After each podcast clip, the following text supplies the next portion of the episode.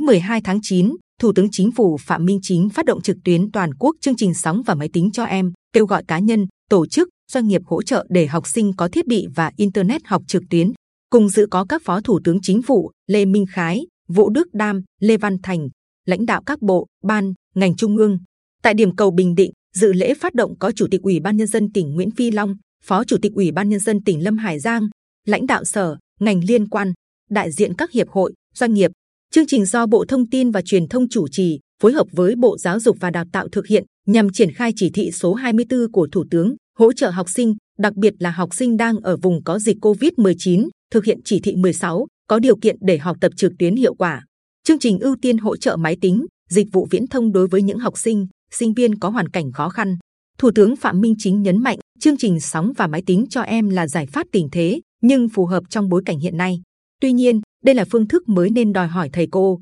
chuyên gia, học sinh phải điều chỉnh nội dung, khối lượng để học sinh học tốt. Người đứng đầu chính phủ khẳng định đây là chương trình có ý nghĩa nhân văn sâu sắc, đồng thời lưu ý phương thức mới nên cần đánh giá tác động nhiều mặt để thực hiện được căn cơ lâu dài, hạn chế ảnh hưởng đến tiếp cận công bằng và chất lượng trong giáo dục. Tại lễ phát động, Bộ Thông tin và Truyền thông thông tin để triển khai chương trình sóng và máy tính cho em, Bộ sẽ hỗ trợ sóng Internet bằng cách miễn 100% cước phí khi học sinh sinh viên sử dụng một số nền tảng dạy học trực tuyến. Phủ sóng toàn bộ 283 điểm chưa có kết nối Internet di động tại các địa phương đang thực hiện giãn cách theo chỉ thị 16 và thực hiện học trực tuyến, hoàn thành trong tháng 9 năm 2021. Trong năm 2021 sẽ phủ sóng toàn bộ 1.910 điểm chưa kết nối Internet di động trên toàn quốc. Đối với máy tính cho học sinh, tại lễ phát động huy động được gần 1 triệu máy tính bảng cho học sinh, sinh viên thuộc hộ nghèo, hộ cận nghèo trên toàn quốc trong giai đoạn 1 năm 2021. Giai đoạn 2